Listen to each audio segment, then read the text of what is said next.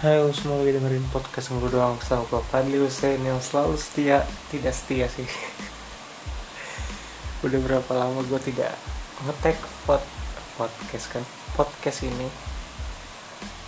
Terakhir gue ngetek itu kalau gak salah bulan Oktober tahun dua ribu dua puluh, dan sekarang udah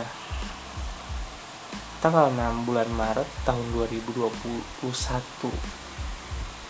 Gila, udah lama banget ya gue gak ngetek podcast ini. Udah banyak banget yang gue lalui selama beberapa bulan terakhir itu. Ya, udah banyak banget deh. Tapi gue bingung mau mulai ceritanya dari mana. Yang pasti sampai saat ini gue masih belum memiliki pekerjaan yang tetap. Gue masih kesana kemari mencari pekerjaan. Karena apa ya? Karena keadaannya makin gak pasti gitu. Gue makin pesimis sama coronavirus. Anjay, coronavirus di Indonesia ini yang apa ya, iya yang gak ada kepastian kapan pandemi ini usai gitu. Jadi gue gak bisa terus menerus cuma nungguin pekerjaan lama gue kembali gitu. Jadi ya untuk saat ini gue masih sibuk mencari pekerjaan, dan sudah ada panggilan interview kemarin kemarin atau tepatnya dua hari yang lalu ya, karena sekarang udah tanggal enam. Jadi pas tanggal empat kemarin gue udah melakukan interview, dan ya tinggal tunggu hasilnya apakah diterima atau enggak. Ya, mudah-mudahan diterima, karena kenapa ya? Gila men, gue udah pindah loh, gue udah pindah rumah loh, masih ada aja suara motor anjing. Padahal di tengah jalan nih, di komplek malam-malam gini masih ada aja yang keluyuran. Kampret emang, gue udah pindah rumah dari yang terakhir kali gue ngetek itu. Udah berapa beberapa bulan lah gue di sini. Ya pokoknya terakhir gue ngetek itu udah hari-hari menuju perpindahan gue kesini lah. Uh, apa lagi ya? Ya itu kemarin gue interview, dan ya udah selesai gitu aja sih. Dua minggu belakangan ini ada kejadian yang tidak mengenakan lagi. Selalu ya, manusia itu hidupnya nggak terlepas dari yang namanya masalah gitu. Jadi ya wajar aja sih kalau misalnya di suatu hari gue mendapatkan sesuatu kejadian yang tidak menyenangkan bagi gue. Ya, ini namanya juga hidup gitulah. Jadi ya udah gitu. Dan karena kejadian itu pula, gue akhirnya pergi ke Jakarta. Sebenarnya masih, karena kemarin interview gue pulang dulu ke rumah, dan rencananya besok pagi gue mau berangkat ke Jakarta lagi. Tapi dari tadi gue pengen tidur nggak bisa tidur. Sekarang udah jam sekarang udah jam dua belas tiga puluh satu, dan gue masih belum bisa tidur. Nggak tahu kenapa. Ada banyak banget yang gue pikirin, karena terus terang gue tuh orangnya emang overthinking banget sih. Apalagi situasinya lagi kayak gini gitu. Semakin hari tidak ada tanda kebaikan, bukan tanda kebaikan ya, tanda-tanda baik yang akan meliputi hidup gue gitu. Gue belum merasakan adanya tanda-tanda itu. Ya masih flat-flat aja, bahkan cenderung memburuk lah menurut gue. Tapi ya gue percaya suatu saat nanti pasti akan membaik. Kapan ya nggak tahu lah. Uh, gue nggak tahu podcast ini arah obrolannya mau kemana. Karena kayaknya gue bakalan ngomong random aja di sini. Karena gue juga nggak mempersiapkan apa-apa seperti biasanya. Ya, ketika gue mau ngetek ya gue ngetek aja gitu, karena udah lama juga kan, jadi ya apa salahnya gitu. Gak bisa tidur, daripada mikirin hal-hal yang gak penting, mendingan eh bikin podcast aja lah. Siapa tahu nanti bakal banyak yang dengerin, siapa tahu podcast ini nanti bisa jadi apa ya, hmm, gak usah buat orang banyak dulu deh, buat diri gue sendiri, kayak arsip gitulah, pengingat gue di masa yang akan datang gitu, gue tuh pernah kayak ngalamin apa aja gitu ya, gitu lah. Ntar ya.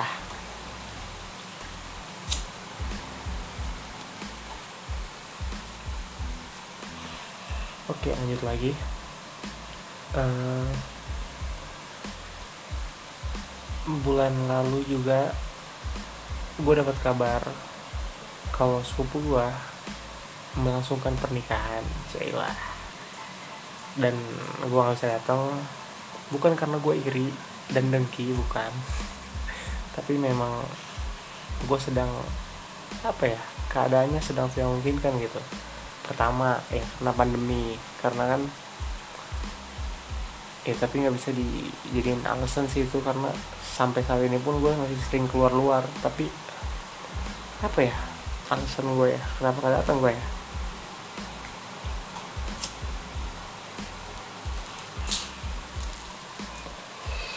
gue gak datang karena karena apa ya karena nggak punya karena gak punya uang pasti, yang pastinya karena gak punya uang. Terus ya eh gitulah, gue tuh sejujurnya gak suka menghadiri acara-acara seperti itu gitu, bukan karena bukan gak suka orang ya, tapi gue guanya sendiri yang kayak gak nyaman berada di tempat-tempat seperti itu gitu. Bahkan nikahan temen-temen gue pun gue nggak pernah datang karena sumpah nggak sih lu, kayak datang di suatu di suatu acara yang rame gitu. Gue nggak tahu ya kalau misalnya masa pandemi kayak gini apakah masih serame itu apa enggak, tapi yang pasti di kerumunan manusia gitu gue nggak bisa terlalu lama gitu. Ya seandainya gue datang pun gue cuma nyalamin dan langsung pulang kayaknya. Ya paling makan sih, itu wajib. Tapi ya congrats lah buat sepupu gue yang udah melangsungkan pernikahannya dengan wanita idamannya. Semoga sakinah mawaddah warahmah. Gue selalu mendoakan yang terbaik buat mereka. Gila ya, nggak nyangka gitu. Berarti usia gue nih udah termasuk usia-usia dewasa gitu, karena sepupu gue aja udah nikah gitu, yang sepantaran sama gue udah nikah. Gue nggak nyangka hidup bakal secepat ini. Waktu-waktu yang gue laluin tuh bakal secepat ini. Kayaknya baru kemarin gue masih apa masih susah buat bangun pagi, males mandi, berangkat sekolah gitu. Kayaknya baru kemarin gue ngerasain itu gitu. Hari Senin malas upacara, eh gitulah, telat dikit takut diomelin sama guru. Kayaknya baru kemarin gitu gue ngerasain hal-hal yang seperti itu. Tapi gak kerasa udah tiga tahun aja gue lulus dari sekolah gitu. Kayaknya cepet banget waktu tiga tahun itu berlalu.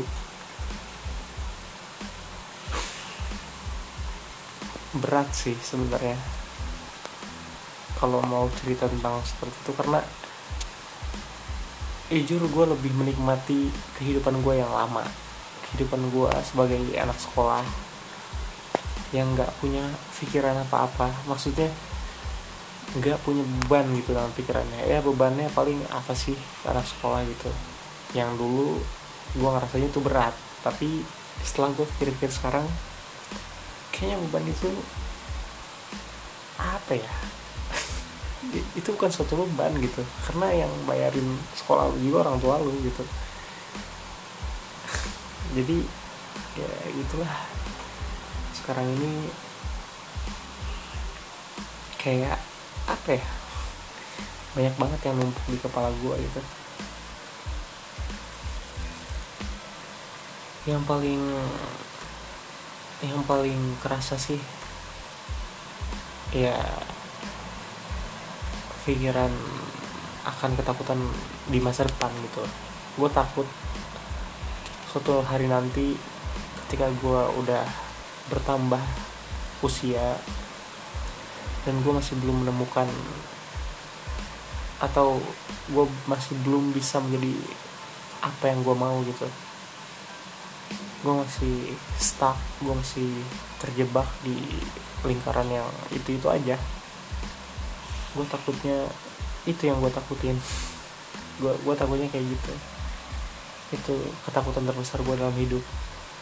Itu selalu selalu apa ya, selalu jadi pikiran gue gitu. Setiap ya setiap malam kalau misalnya gue sebelum tidur pasti gue terpikirkan akan hal-hal itu.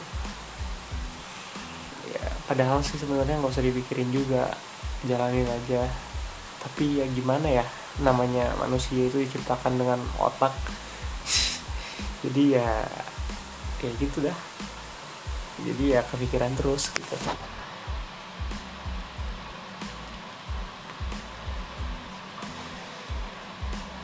Karena sekarang yang gue rasain kayaknya sulit gitu. Apa karena pandemi atau gimana, pokoknya sulit. Kuliah gue berantakan, karir gue berantakan, hubungan gue dengan keluarga berantakan, semuanya berantakan. Gue nggak nggak tahu lagi harus gimana. Kalau misal mati itu nggak sakit, kalau misalkan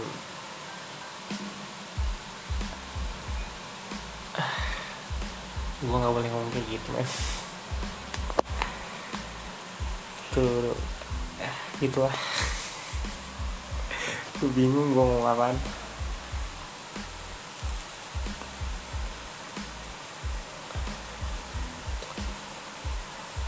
Tapi gue kadang-kadang gue juga malu sama diri gue sendiri.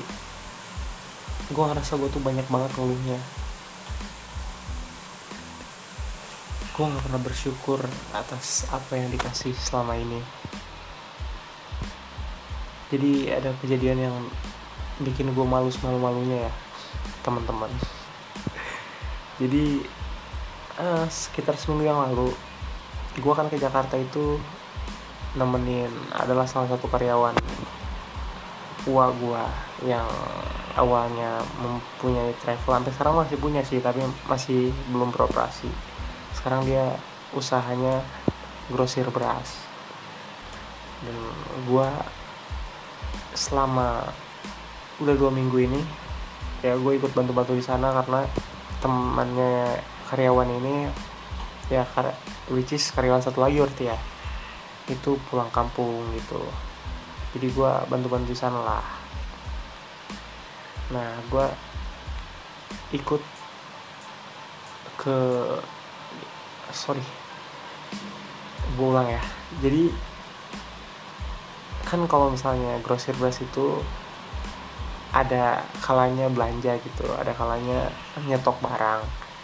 Dan gue ikut tuh ke pasar grosirnya, ke pasar grosir. Ya itulah pokoknya, gue nggak tahu namanya apa.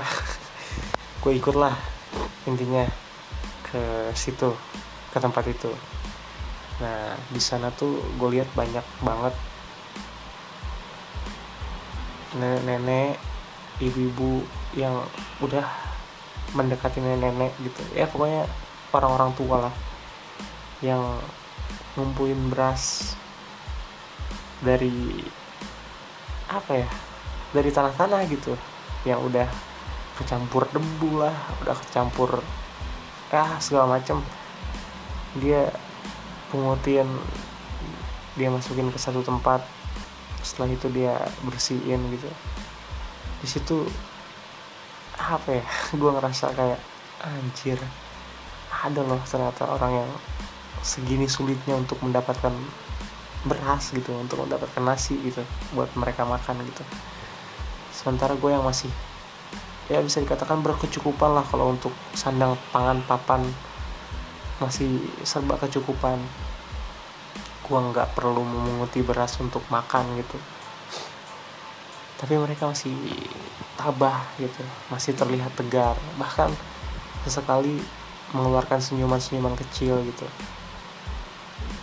Gue malu, gue jujur aja gue malu karena gue ngerasa diri gue tuh terlalu lemah gitu, mentalnya udah ya begitulah.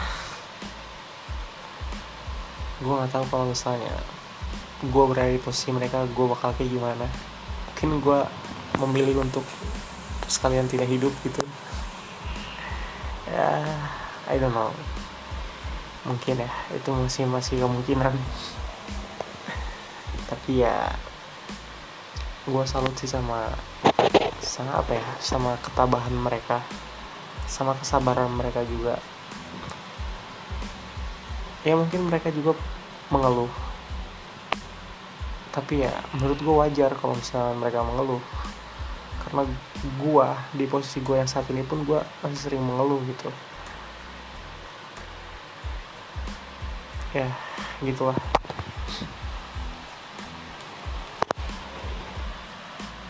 Dan sa- salah satu karyawan yang gue temenin di toko grosir itu juga apa ya, gue banyak belajar sih dari dia. Dia bukan orang yang banyak uang, dia juga susah untuk finansial, dia jauh dari rumahnya di kampung sana, dia merantau ke Jakarta dengan penghasilan yang gak seberapa, hanya cukup buat ya buat jajan sebulan lah, karena makan dia udah ditanggung kan. Tapi ya gue nggak melihat sedikit pun rasa rasa apa ya rasa hopeless gitu. Gue nggak melihat sedikit pun itu di diri dia gitu. Sedangkan gue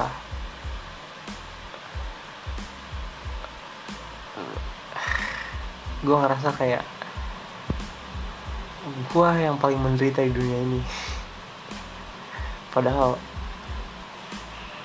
yang gue rasain tuh belum ada apa-apanya.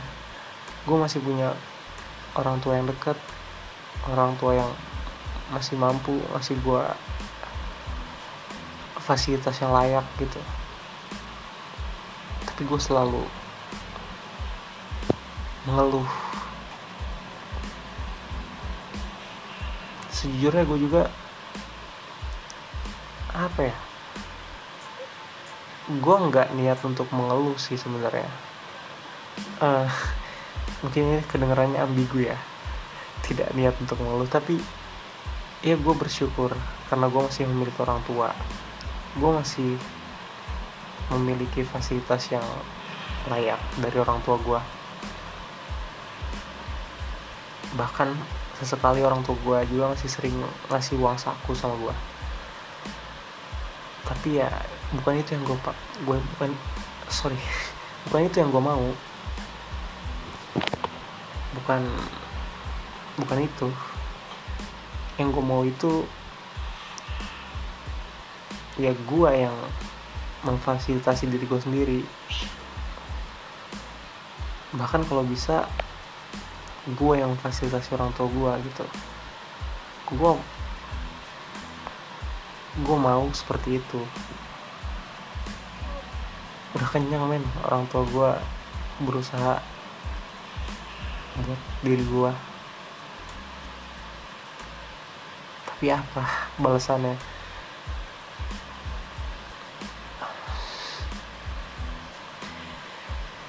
kadang gue malu sama diri gue sendiri. Yang gue keluhin itu sebenarnya diri gue sendiri. Gue gue nggak bisa apa-apa. Gue nggak bisa, ya gitulah. Berat banget buat gue ngomongnya.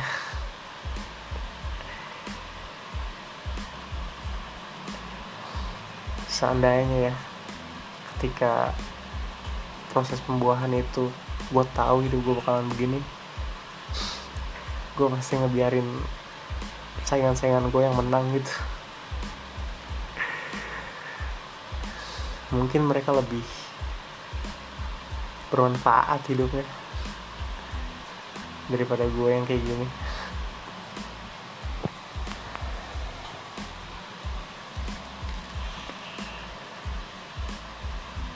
Banyak banget yang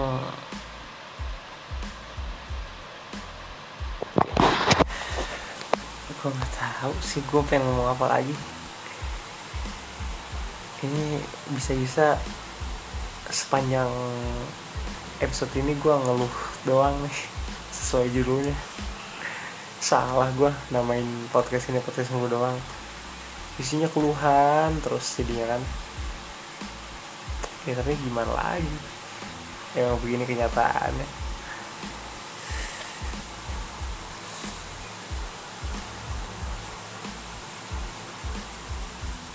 Gue gue lagi mencoba berpikir untuk mencari apa mencari op- obrolan lain. Tapi gue masih belum kepikiran apa yang mau gue omongin. Apa ya kira-kira yang enak ya? Tentang perkuliahan. Ya, kuliah gue berantakan. Satu semester, walaupun udah semester empat, tapi gue cuma aktif di semester satu. Semester dua, semester tiga gue hilang dari permukaan. Masih untung gue masih dianggap mahasiswa Unindra sampai sekarang. Gue masih gue masih status gue masih aktif ya, ya bersyukurlah. Uh, selama gue pindah di sini, gue masih belum terbiasa sama lingkungannya, jujur aja. Gue susah banget beradaptasi sama lingkungan, atau emang gue nggak mau beradaptasi aja gitu. Gue bukan bukan sorry sorry bukan beradaptasi sih, lebih tepatnya bersosialisasi. Kalau misalnya beradaptasi gue mungkin udah beradaptasi, tapi bersosialisasinya itu gue yang kurang gitu. Gue nggak pernah tahu siapa tetangga-tetangga gue, gue nggak tahu nama-nama mereka. Ya, gue hidupnya sendiri aja gitu di dalam kamar yang gelap gulita ini, cuma ditemani dengan kipas yang berisiknya bakalan kedengeran sampai di podcast ini nantinya. Kedengeran nggak ya? Gue juga nggak tahu lah. Biasanya sih kalau gue ngerekam kedengeran. Ya, gitu. Nggak. Tahu ya, gue gue gue juga bingung kenapa gue punya sifat kayak gini. Padahal dulu nggak. Mungkin bagi lu yang kenal gue ketika gue masih sekolah S M P atau mungkin S D, gue nggak kayak gini orangnya. Gue seratus delapan puluh derajat berbeda dengan gue yang sekarang gitu. Ketika dulu ya eh gue aktif bersosialisasi bersosialisasi dengan orang-orang gitu. Gue bahkan gue aktif di organisasi sekolah sampai S M A loh. Gue seneng bermasyarakat. Oke, saat lu ada iklan dulu. Ini si kampret dua kali bolak balik nih, sekali lagi dapat piring piring jelek tapi. Oke, lanjut ya. Ya gue gue orangnya senang bersosialisasi bersosial susah banget sih anjing bersosialisasi pada saat itu. gue senang membaur dengan orang-orang. Tapi entah kenapa sekarang ini gue berbanding terbalik dengan itu. Gue nggak pernah yang namanya mencoba untuk bersosialisasi bersosialisasi gue nggak pernah mencoba yang namanya bersosialisasi bersosialisasi net susah banget dan nyebutinnya, ya pokoknya gitu deh. Gue susah untuk eh itu gue susah menyebutkannya aja, gue susah apalagi melakukannya.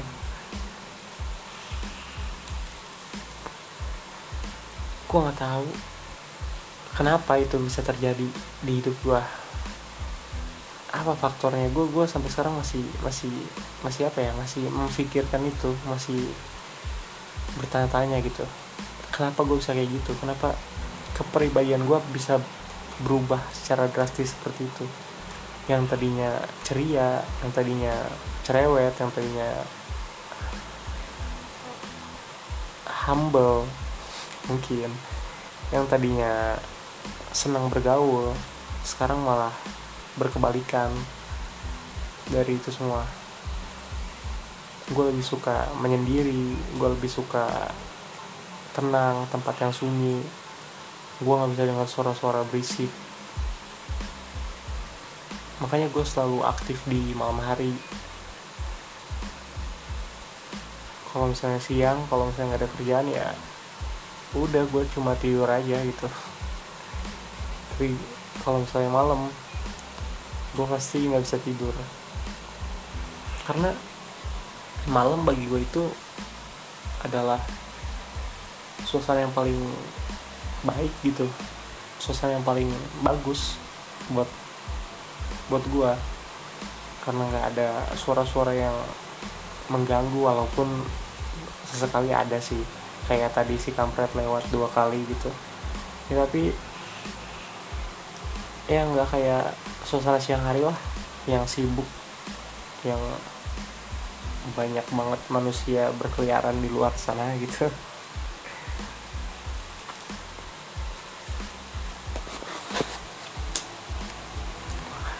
Gue gak tau mau apa lagi. Ya intinya kayak gitu sih.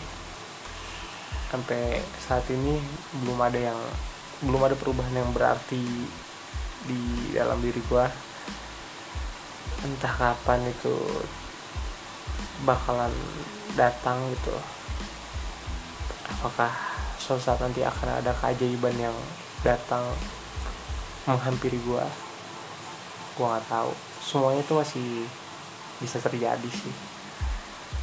Cuma kadang-kadang gue kepikiran aja gitu. Ya wajar, manusia punya otak untuk berpikir gitu. Jadi ya menurut gue itu sesuatu yang wajar lah kalau misalnya gue berpikir tentang itu gitu.